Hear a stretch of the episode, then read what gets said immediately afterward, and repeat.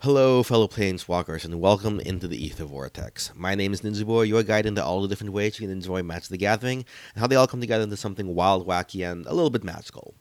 Hope everyone's doing well out there. You've had a happy holiday, it's a great new year so far. It's been a busy couple of months, so busy I actually haven't been able to post an episode for the last 2 months.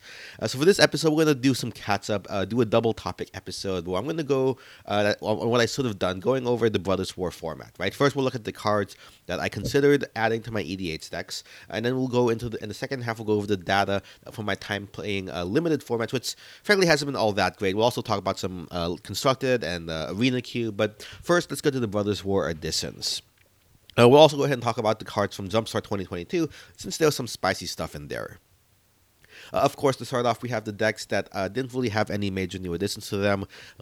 Obviously, the Dungeons & Dragons Showcase deck that I have doesn't have any Dungeons & Dragons Showcase cards here. Sandra didn't show up in any of these, so nothing for Sandra Tribal. Commander Tribal, nothing for that. Dungeon Party Tribal, Knight's Equipment, Monarch Voting, my Scooby Doo, Clues, and Good Boys deck.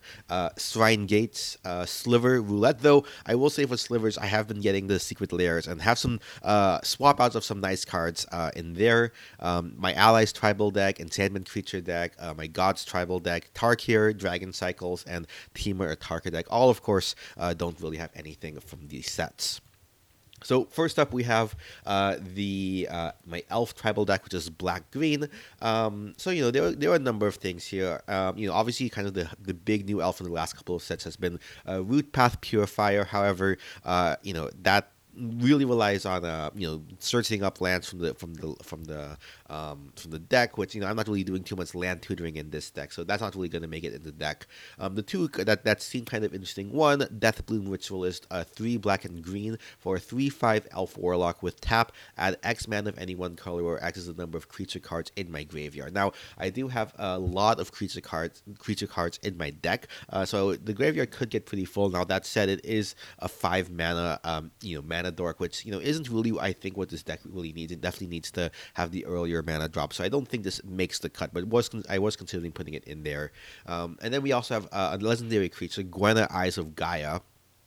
2 and a green for legendary creature, Elf Druid Scout. It's a 2/3, tap to add 2 mana of any combination of colors, and spend it to only cast creature spells or activate abilities of creature or creature cards. Obviously, this is like a little bit of a cheaper mana dork. And then the second half is that, you know, when you cast a creature spell with power 5 or greater, put a +1/+1 counter on it and untap it. So, you know, this essentially the fact that, you know, if I am able to get enough lords in play where my elves come in as 5-power creatures, then that could potentially, you know, get it to just be used multiple times. I am considering sticking it in maybe for Land of War Tribe, which is the green, tap to add green. Essentially 3 Land of War elves stapled together. The triple green casting cost is a little bit tougher than this 2 and a green. So even though Gwenna only makes 2 mana as opposed to 3 mana, one, it lets me make black. The creature restriction doesn't matter so much given how many creatures I have. And then two, the fact that it has the upside of potentially untapping turn over turn within a single turn makes it that, you know, this could make even more than just the 3 mana. We can make 4, 6, even more mana to be used. So you know, I think I was lucky enough to pull Gwenna from my box, so I'm gonna head and stick that in there. Next up, we have my Jace slash Illusion tribal deck. You know, it's led by the Illusion commander. I forget her name off the top of my deck. I still haven't played with the deck yet, actually. So obviously, you know, first I just did a quick search of, you know, cards that let you draw cards in general. And, you know, I'd want them to be instant. I want them to be cheaper, and nothing really fit the bill here. Though there was some interest, perhaps, in a Flow of Knowledge, which is a Brothers War instant. 4 and a blue for draw a card for each ally control, and then draw 2 cards. You know, there is, you know, maybe it's a little too expensive mana wise to fit into what I'm doing. So, and then, you know, the only potential cut would maybe be Jace's Ingenuity, which is draw 3 cards for 5 mana, which basically nets out to about the same. Well, in terms of card advantage. Now that said, it is a Jace themed deck, so I think I'm going to keep the Jace's Ingenuity over this. Otherwise, I don't think there was really anything here that was really interesting. Nothing illusion wise, and nothing in terms of making of extra draw that was a cheap cantrippy type effect that I wanted to put in. So nothing really for the illusion deck, even though I took a couple looks here. Next up, we have Monk Tribal. So again, this is the one I haven't quite gotten around to playing yet, but there is a pretty good addition here. It is the blue-red uncommon signpost for Brothers War. Third class iconoclast. It's creature human monk for a 2/1. Whenever I catch a non-creature spell, create a 1/1 soldierless artifact creature token. So this basically, I don't have a lot of creatures in the deck. I think something like 15 creatures. It's a lot of cantrip effects. This basically works really well to counteract that by giving me extra bodies for whenever I cast a spell. So that's a nice one to add in there. I think I might end up cutting dig through time. While Dig Through Time can get pretty cheap just by how many spells I can get in the graveyard and then delving them away. I think, drawing is nice, but I think definitely I think this one might be a better fit for there, especially getting my mana curve a little bit down, since I'm not always going to have a lot of stuff in the graveyard. And then from the Brothers War Commander cards, not the ones in the decks themselves, but kind of like in the booster packs, you have the Archer Mandrite 2 and Jeskai for a legendary human advisor. It's an 0/5. At the beginning of upkeep, gain X life, where X is the number of cards in my hand minus 4, so basically an ivory tower. And then whenever I gain life, each advisor, artificer, or monk I control gains vigilance and gets +X +0 till end of turn, where X is the number of life. So if I have a full group of hands, gets +3 +0 in vigilance. At the very least, all my monks will get vigilance. And I can tap 3 untapped of those creature types, monks in this case, to draw a card. I'm not sure if this makes it in. I mean, it's ostensibly a monk lord, but it does require a concentration of monk creatures on the field, which I don't really have in my deck. So I'm not really sure if that works, though. Maybe I'll keep it as like an alternate commander as opposed to in the 99 per se. Moving on to the vehicle deck, there are two additions. One is from Jumpstart 2022. That is from the vehicles theme deck. Leader Mechanical Engineer, 2 in the white for a 3/3 legendary artifact artificer with vigilance. At the beginning of my end step, untap each other artifact creature I control. So in this case, I would be untapping whatever vehicles I attacked with that turn. And then 3 in the white and tap. I create a 5/5 colorless vehicle artifact creature token named Zeppelin with flying and crew 3. So this makes more vehicles by itself. So that's obviously going in the vehicle deck. And then we have Sandwell Avenger Ace. Now this is from the precon deck, which is in the old border. But I'm going to be getting the I'm not a super big fan of old borders too much playing with them. So I ended up getting the extended art version. So it's a legendary creature, human pilot, 1 in the white for a 3/1. As long as an artifact creature I control is attacking, prevent all damage that would be dealt to Sandwell Avenger Ace. So it wants to attack. It doesn't look like it wants to tap per se to crew creatures. It wants to be attacking with them. That said, you can do crew a creature with him, because whenever he becomes tapped, exile the top 6 cards of my library, cast a vehicle or artifact creature from among them, and put the rest on the bottom of the library in a random order.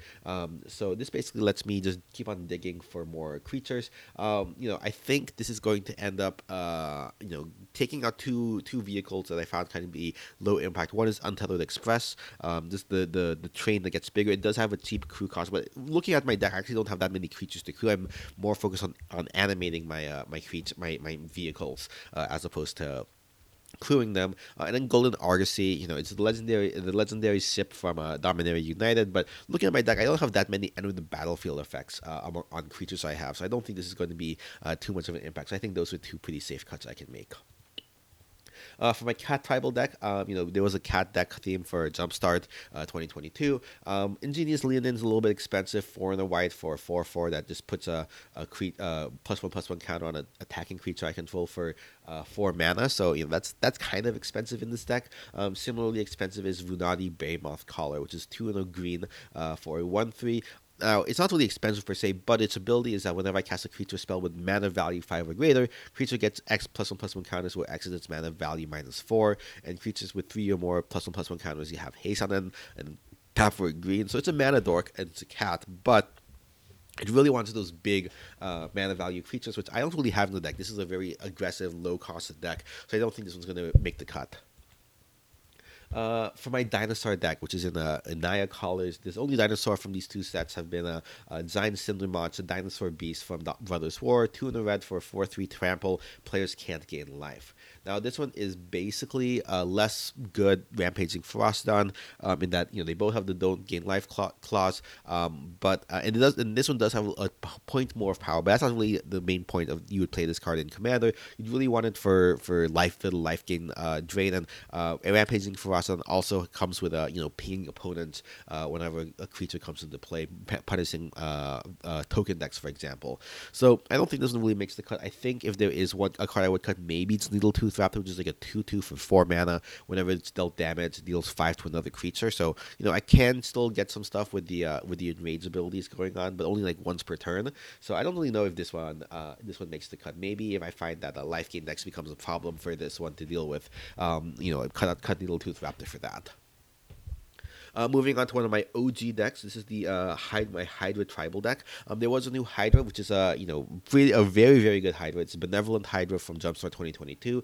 X-green for a 1/1, which is already a bonus. You know, it's not coming in as a 0/0. Enters the battlefield with X +1/+1 counters on it. And then if one or more +1/+1 counters will be put on another creature I control, put that many +1/+1 counters on it.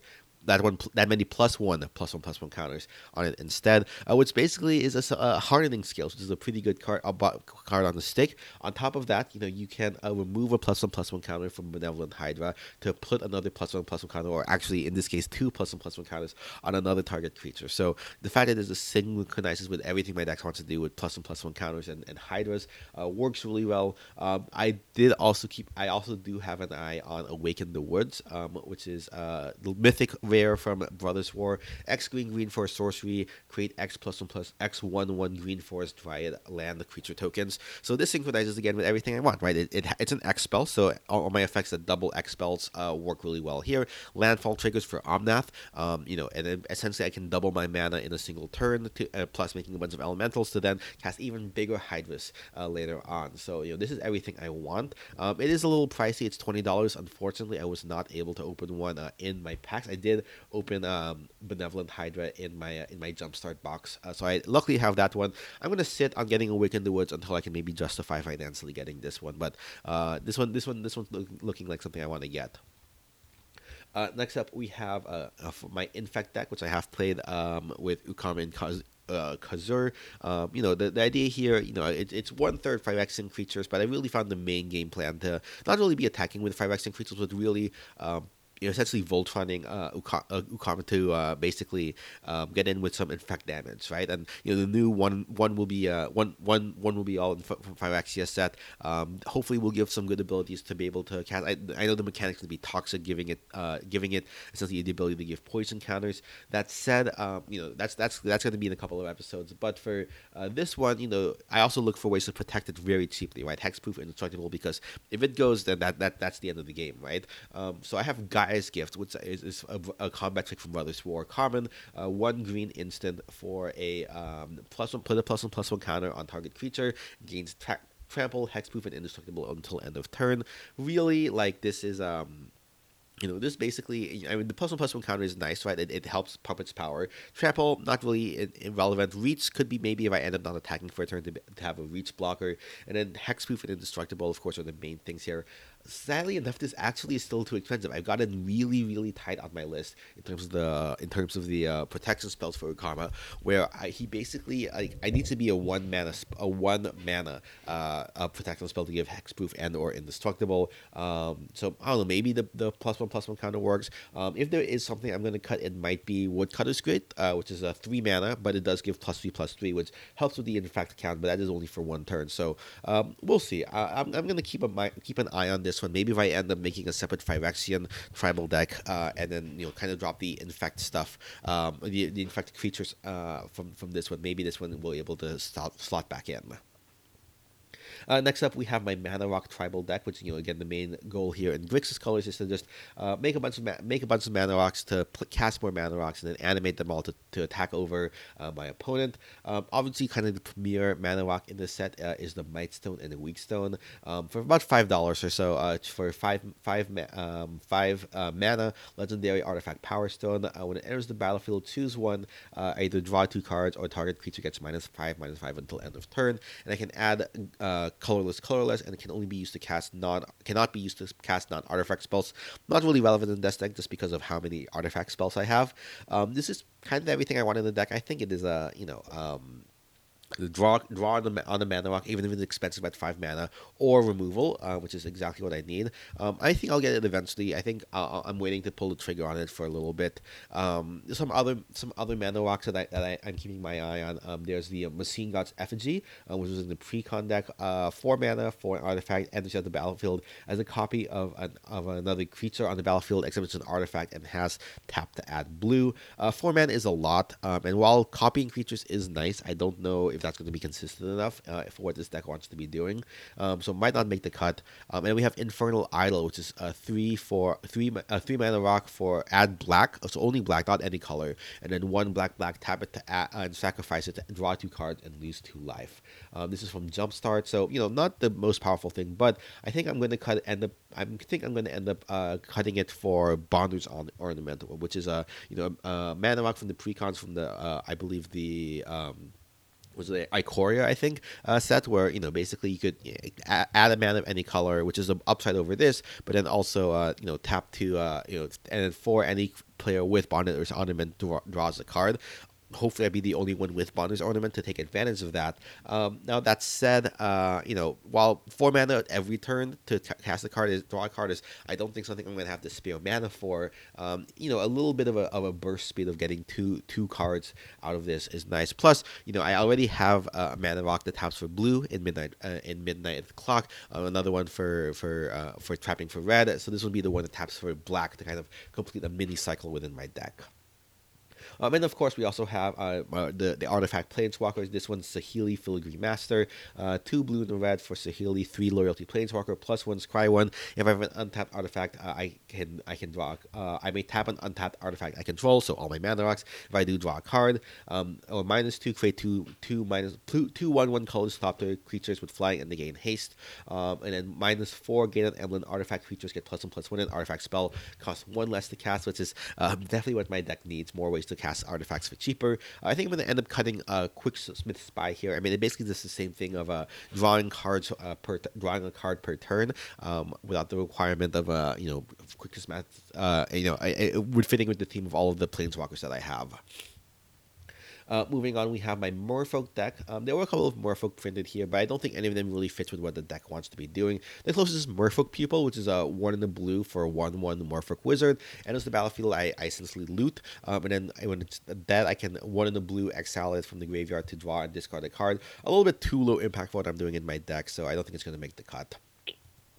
Moving on to the Pirate deck, this is unfortunately I was able to open for my Jumpstart deck Daring Piracy, which is the 2 and the red for an enchantment. At the beginning of combat on my turn, create a 1/1 red pirate creature token with menace and haste. Exile at the beginning of the next end step. So basically a free way to work with Captain Admiral Obash's way of wanting to sneak by and deal damage with three pirates. Trigger all my raid abilities. I think I'm going to end up sticking it in for a Trove Tracker, which is a little bit expensive with having 3 creature for it needs to die in order to draw the card, and then the encore cost is a little expensive, and then Pirated Copy unfortunately is kind of expensive. It's in the one of the mythic rare Jumpstart sets, currently $18, but it's really nice. 4 in the blue for a 0/0 shapeshifter pirate. Basically just enters the battlefield as a copy of another pirate, as another creature, except it's a pirate, and then when it deals this creature or another creature with the same name deals combat damage to a player, I draw a card. So basically, if my opponent that I steal this from ends up dealing combat damage with a creature, I also draw it. This is super nice. I want to get this in there. It's just a little expensive right now, so hopefully the price comes down. Probably would put it in for Impulsive Pilferer, I think. But yeah, I think this is definitely something that I want to get in there eventually. Moving on to my sea monsters deck. So one of the Merfolk I didn't mention would be a so-called commander here, Knessel's Priest of Thassa. 1 in the blue for 1/3 Merfolk, legendary Merfolk cleric. If I would scry a number of cards, scry that many cards +1 instead, and then 3 and a Simic, so either green or blue, hybrid mana. Look at the top card of my library. If it's a Kraken, Leviathan, Octopus, or Serpent creature card, put it onto the battlefield. If I don't, put it onto the bottom of the library instead. So this is basically, I have 0 other scry effects in my deck, which maybe I need to look into fixing if I want to run this card. But with my deck being essentially 1/3 sea creature monsters, I think this is basically going to be 4 mana to basically hit the monster ahead of curve. I think this one could actually be really effective even without the scry stuff. So I think I'm going to take it in for Harbor Serpent, which while that does have a island walk, I think it's limited a little. It doesn't have too much of an impact. Now I was thinking about Biblioplex Kraken, which is the other Kraken from Jumpstart. It does come with scry 3 on it for 4 in the blue. However, in order for it to be unblockable, which is something I really want my sea creatures to have, so they don't end up getting chumped. I need to return another creature I control to my owner's hand, and unfortunately, all my creatures are really expensive, and so I really don't want to be doing that with my big beaters. I don't think Biblioplex Kraken is going to get in.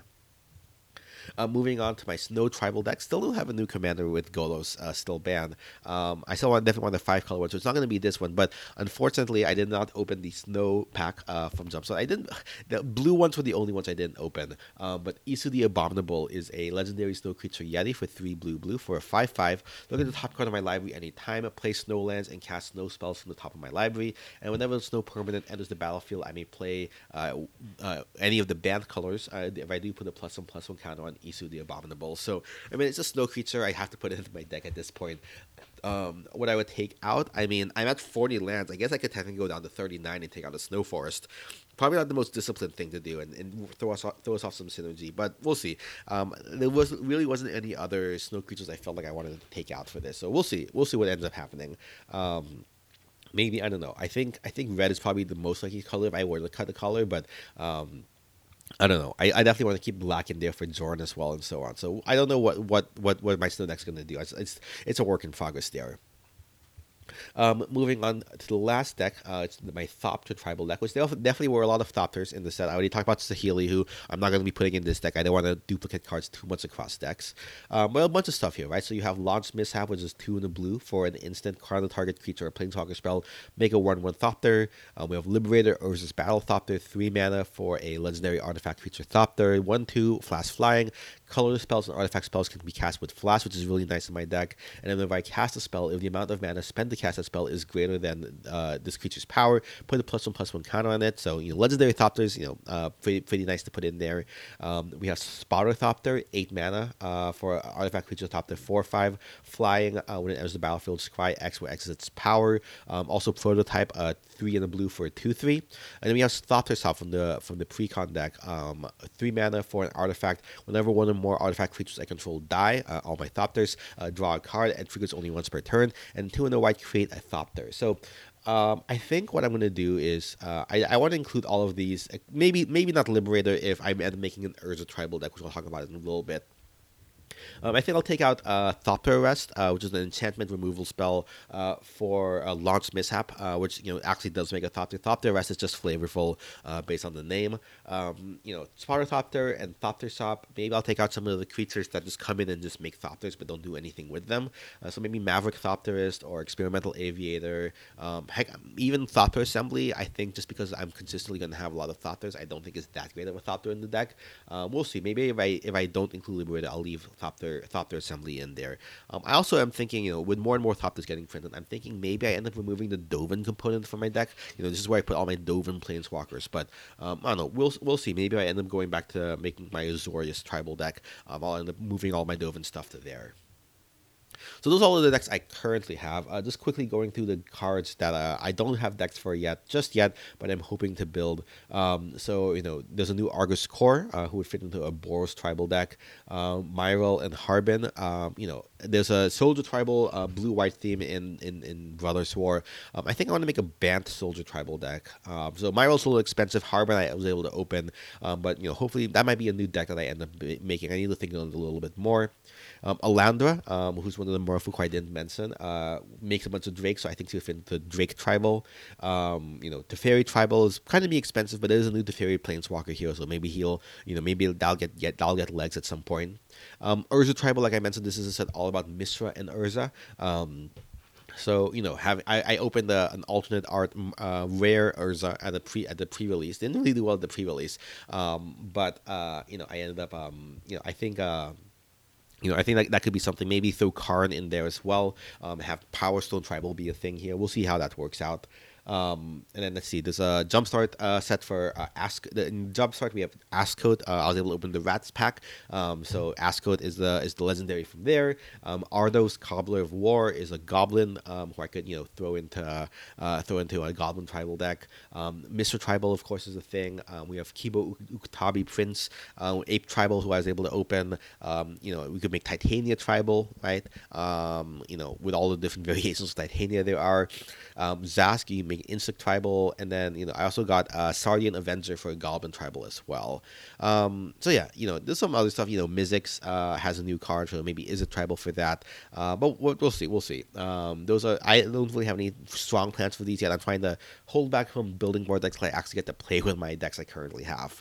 And of course, just an honorable mention note. We have the Brothers. Brothers War brings us the Painlands that we were missing. So Brushland, Battlefield Forts, Land of War Waste, and Underground River. So I haven't yet gone through my decks and figured out which decks need to get these added in there, but I think that's something I'll be doing at some point in the future. So that's better mana bases and more cheap are always appreciated. Now, as far as actually playing Brothers War, first off, pre-release, I had two decks that I ended up making. Neither of them did particularly well. So my pre-release promo was Harbin Vanguard Aviator. I also opened, like I mentioned, that alternate art Urza Prince of Krug. So, I tried making a blue-white Soldiers Tribal deck. But I didn't really have the concentration of creatures I really needed. And then I also had like a black-red, Unearthed Sacrifice deck, which I was able to open Gix Yawgmoth Praetor and Misra Excavation Prodigy. Mostly 2 and 3 drops, didn't really have too much of a top end there. Did not really do super well. I mostly played the black red deck because I think I was a little bit more consistent. First game I ended up going 1-2 against Yusef, who had an also black red unearthed deck. Match 2 I went 2-1 against David, who had a Mardu deck with Misra. I ended up swapping to blue white after the first game, and then my third game I lost miserably, though really in a really fun manner to this guy named John, who had this really cool combo with the Altar of Dementia as well as Temporal Anchor. I just could not get anything going against this deck, and he just ended up milling me out infinitely. So that was definitely an experience to have at pre-release. And maybe kind of foretold that I wouldn't do so well in this set. Like I alluded to earlier, my numbers are not pretty. Normally, what I'll do is I'll play best of 1 until I hit platinum, and then I'll end up playing best of 3 limited until, the new set or until the monthly reset. This time, I was so bad with my limited games that I could not get out of platinum until literally the day before, or even I think the day of, the morning of the reset for the first month. And then, that took me about 15 drafts to do, which, granted, isn't too far out of how many drafts I play in a month, but to get there. But the fact that it took me so long, and I just burned through all my currency to do so. Like I definitely had a string of multiple 0-3s, which was not pretty early on. And then I played in December again once I got reset to silver. Luckily, I was able to get back to platinum in 10 drafts or so. But I did not play any best of 3 after that. I kind of knew it would be throwing my gems away. So the set just doesn't really click to me, which is fine, a little bit disappointing. But I think it makes the stats a little bit easier to calculate at the very least, since I don't have to worry about mixing best of 1 and best of 3 stats.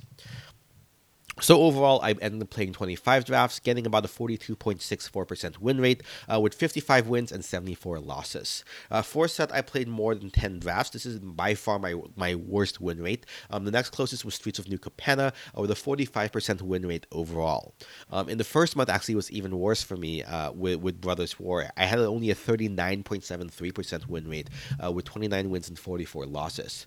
I only ended up trophying once, the literal last draft that pushed me over to Platinum for the first time, though I did get a 6-3 right before and then another 6-3 in the second half of my experience. But I also had a massive 7 drafts, nearly a quarter, where I went 0-3, and then another 6 where I was only 1-3. So literally half my drafts were less than 2-3. I had 3 drafts each at 2-3 and 3-3, none at 4-3, and then 3 more at 5-3, including the last draft I did to get to Platinum in December. So overall, color-wise, white and red were my most drafted colors with 12 drafts each. Makes sense given white-red is my most drafted color pair at 5 drafts total, followed by white-blue and then red-black at 4 drafts each. Black was my third most drafted color, closely behind with 11 drafts total. In addition to the 4 black-red decks, I also had black-green with 3 drafts. My fourth most drafted color was blue, mostly propped up by the white-blue mentioned earlier, as well as 2 blue-red and 2 blue-green decks, and then green pulled up the rear with only 5 drafts total. As far as the other color pairs, blue-black, green-white, and white-black each got 1 draft, and I never drafted red-green. I also drafted 2 decks that were functionally monocolor. I had a mono-white deck that technically did splash for a single white-blue card and then a single white-black card. And then the straight mono-black deck. Overall, color-wise, my most winning colors matched my play order, actually. Red went 50-50 with 35 games won and lost. White had 28 games, 35 lost. 28 games won, 35 lost, 44.4% win rate. Black was third, 22 wins, 33 losses for 40% win rate. Blue fourth, 38.46 win rate, 15 wins, 24 losses. And then green brings up the rear with a measly 31.82%, 7 wins, 15 losses. Color pair wise, ignoring the single draft colors, which all went 0-3, so 0% win rate. White red was my most winning color pair, again also my most drafted pair. 17 wins, 14 losses for 54.84% win rate. Helped by the fact that my soul 7-2 was in white red, but also had a solid 5-3 early on, and then the other 2-3, and then another 2-3. Black green was an even 50-50, and then 3 matches with 9 wins, 9 losses. 1-5-3, 1-3-3, and then 1-1-3. Blue came in fourth with 10 wins and 12 losses for 45.45%, and then an 0-3 hurt a lot, but it was offset by a 6-3. And then black didn't do so well with 2 0-3s and a 2-3, but it was salvaged by a 6-3, bringing it to 8 and 12 for 40% win rate. And then blue-green ramp was probably one of my worst ones, 1-6 over 2 matches for less than a 15% win rate. I did even better with my mono-colored decks, getting 1-3 with mono-white and 2-3 with mono-black. Now, digging into my trophy decks, first was a pretty lean red-white deck. Unfortunately, I can't find the 17 lands draft. I think they changed something with the way they log data for it. But based on the deck image, I think I started off with Recruitment Officer, pick one, pack one. And what really brought to the other were the 4 Airlift Chaplains to go with my 3 1-drops and 4 2-drops, plus a Queen Kayla as well. It also packed a lot of removal, Disenchant, Prison Sentence, Excavation, Explosion, Static Net, and 2 military disciplines. Throw in the Combat Thresher, Blitz Automaton to prototype out for 3, 2 Scrapwork Cohorts at 4, and the Energy Refractor to pull it all together, plus Mistress Onslaught for a little bit of a Trumpet Blast effect, and this was the aggro deck that I'd been looking for all format. Going to my 6-3 decks, the deck right before the set my trophy was, a little black-red number, starting off with an Obliterating pack, Blast, Pack 1, Pick 1. Pretty solid sacrifice package, Asnod, Clay Revenant, Thraxodemon, Power Swing Fracture, Killzone, Acrobat, Strong Bull, and Junkyard Genius. This one did have some recursion with Emergency Weld and Scrap Trawler from the Retro Artifacts. And then threw in a Simian, Simulacrum, and Skyfisher Spider for a little bit of a green splash, helped by the 4 Evolving Wilds, which really paid off with the sacrifice sub theme, and then 2 giant cinder mobs to not let any life gain get in the way. This one got really close and wasn't able to nab the trophy bit really close. And then the last 6/3 deck I had was in December, was a blue-white soldiers deck. Started off with Steel Seraph, but otherwise had 13 soldiers in the deck, including Sky Strike Officer. Some defense removal like, you know, Disenchant, Messina Over Matter, Static Net, and then some tricks like Military Discipline, Mightstone Animation, Involuntary Cooldown, and Recursion with Recommission. This one was, again, another nice aggro deck, which I think was definitely the way to go for this format for me. Probably the weakest part was having to include Aeronaut Wings, but still respectable 6/3 with 16 lands total. So overall, yeah, not a great set drafting. If there was anything, I think taking solace in it's that fact that even despite my low win rate, which I don't know if it was draft issues or play issues, but the fact that I was able to identify which archetypes worked for me at best, and I don't know about I haven't been really paying attention to what the most winning colors are or archetypes in the set is, but you know, for me, the fact that I was able to tell that, you know, hey, I work best with this aggro deck. Let me try to semi-force this aggro deck, and then I did really well with the aggro deck. You know, aggro white red, blue white, and black red decks. And those ended up being my most played decks, which I think is a sign that, you know, at least I knew kind of what I was doing, even if I couldn't execute it. And then I was able to, you know, at times I also could recognize blue red could be a powerful deck. It just didn't always come together. I was only able to really pull it off once, but when I did, I got it to work. So that being said, you know, that's not all I've been doing on Arena. Obviously, I still am playing, trying to finish out the Mastery Pass. You know, most of this is mostly sticking to Constructed at this point. I've been rocking mostly in Standard and playing the monocolored decks for the quest. You know, luckily there are a lot of monocolored decks supported in the format. Mono Black deck has Invoke Despair, Soul Dread. I was playing that for Dominaria United Standard, and that basically ports over with a couple new removal spells in the new Black Phyrexian Worm. Mono Blue is pretty similar. You know, the Jinny and the Terror decks with a lot of digging and counter spells. Mono red, mono white got a couple of updates. Looks a little different, but you know, I mostly just net deck those. Don't play those as much unless the quests require it. And then shout out also to Eidolon of the Great Revel for making it into Explorer. Instantly made a mono red burn deck for the format though. After playing again on the ladder and realizing the bullshit that is Greasefang, I went back to Standard for a while. Also, I want to start out the Arena Cube, right? I definitely drafted this a little bit. Didn't want to do too much because I know, you know, it can definitely be a currency sink. I did try entering the Arena Open. I did 4 drafts. I wasn't able to make day 2, but my plan was to, you know, basically just try to force either mono red, mono green, mono white aggro, maybe Boros aggro if necessary, and then a mono green ramp was the other deck I was really comfortable playing. So first 2 drafts, 2-3, 1-3, nothing's really special. But the third one, I got really close to making the day 2, 6-3 overall. First pick was a Legion Warboss. Second pick was an Elite Spellbinder. So kind of waffled between red and white for a little bit. I did end up a little bit heavier red by the end of pack 1, 9 cards total. And then, you know, still had some lanes in pack 2 with Azul Firing Dissonant, Sodan of the Scalds, pack 2. But what really sealed me to go pack 3 and to mono red was getting an Embercleave pick 1, and then a Torbrand, I believe, like pick 3 or 4. So yeah, I ended up having 11 1-drops, all do great removal, 6 2-drops, and then a very lean 15 lands. Ended up going 6-1 early on, but then could not clutch out the last 2 games. Both were red X decks that kind of went over me a little bit. One was the red-green deck that, frankly, I just was not paying attention to my life total. Ended up getting smacked around by the Den of the Bugbear to put me to 6-2. And then the last game, the game I played my win in, unfortunately, was against a red-white Boros deck that had a Sodan of the Scalds, multiple removal pieces, and then a Sanctuary Warden just to be able to go over my top. So I had a land that was, you know, kind of a little bit of sus, but yeah, unfortunate. My fourth bullet went only 4-3, so I called it there. Didn't try to force it anymore. Now, on the bright side, you know, I was able to get a trophy in Cube, actually. I think for the first time ever, if I'm not mistaken. It's been a while. But, you know, got a 7-0 with a nice red-white deck. Embercleave, pack 1, pick 1. And then a mixed color of 1-drops. Not all red, not all white. 4 white creatures, 2 red creatures, and then a removal spell each.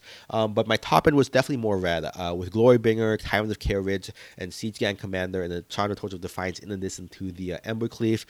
Red-white was definitely supported, though, by having a Blade Historian as well as Sodan of the Scald in there as well, so really happy with that little trophy there.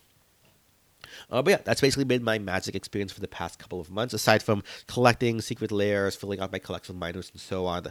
This coming year, at least for the first quarter, is going to be pretty exciting. I don't really have too much interest in Dominaria Remastered, but I am probably going to be definitely going to pre-release for Phyrexia All Will Be One. And then the next episode later this month, so this next episode later this month, I should have look at the cards I want to add for that. Like I mentioned earlier, excited to play with maybe some more Infect stuff. And then in February, I have a ticket to attend MagicCon Philadelphia, so definitely looking forward to playing there. I got the Command Pass, bringing a bunch of decks, entering side events, trying to get as many mystery booster drafts in there as I can. So yeah, and then we'll have an episode recapping how that all went for me. Hopefully get a good time. Philly's a city that I definitely love, so we'll see how that goes. But in any case, this podcast is coming to its resolution. You can let me know what you think of my deck additions. Is there anything I missed for these decks? Anything that I shouldn't? And anyway, how are you enjoying Brothers War format? Is it going better for you than it did for me? Let me know on Twitter at Aether Vortex Pod or via email at intotheethervortex@gmail.com. You can find us on iTunes, Spotify, Google Play. Leave a review there on any of those podcast stores. Links in the show notes. My archetype with all my deck lists is linked also as well with the user named Ninja Boy more than I. Into and Out to Music is by Kevin MacLeod and Complete.Formation.io. Editing production by Ninja Boy Media. Next episode, like I said, we're going to talk about All Will Be One and get completed about which cards will complete my decks. But until then, may your lands be plentiful, but not too plentiful. Pass the turn.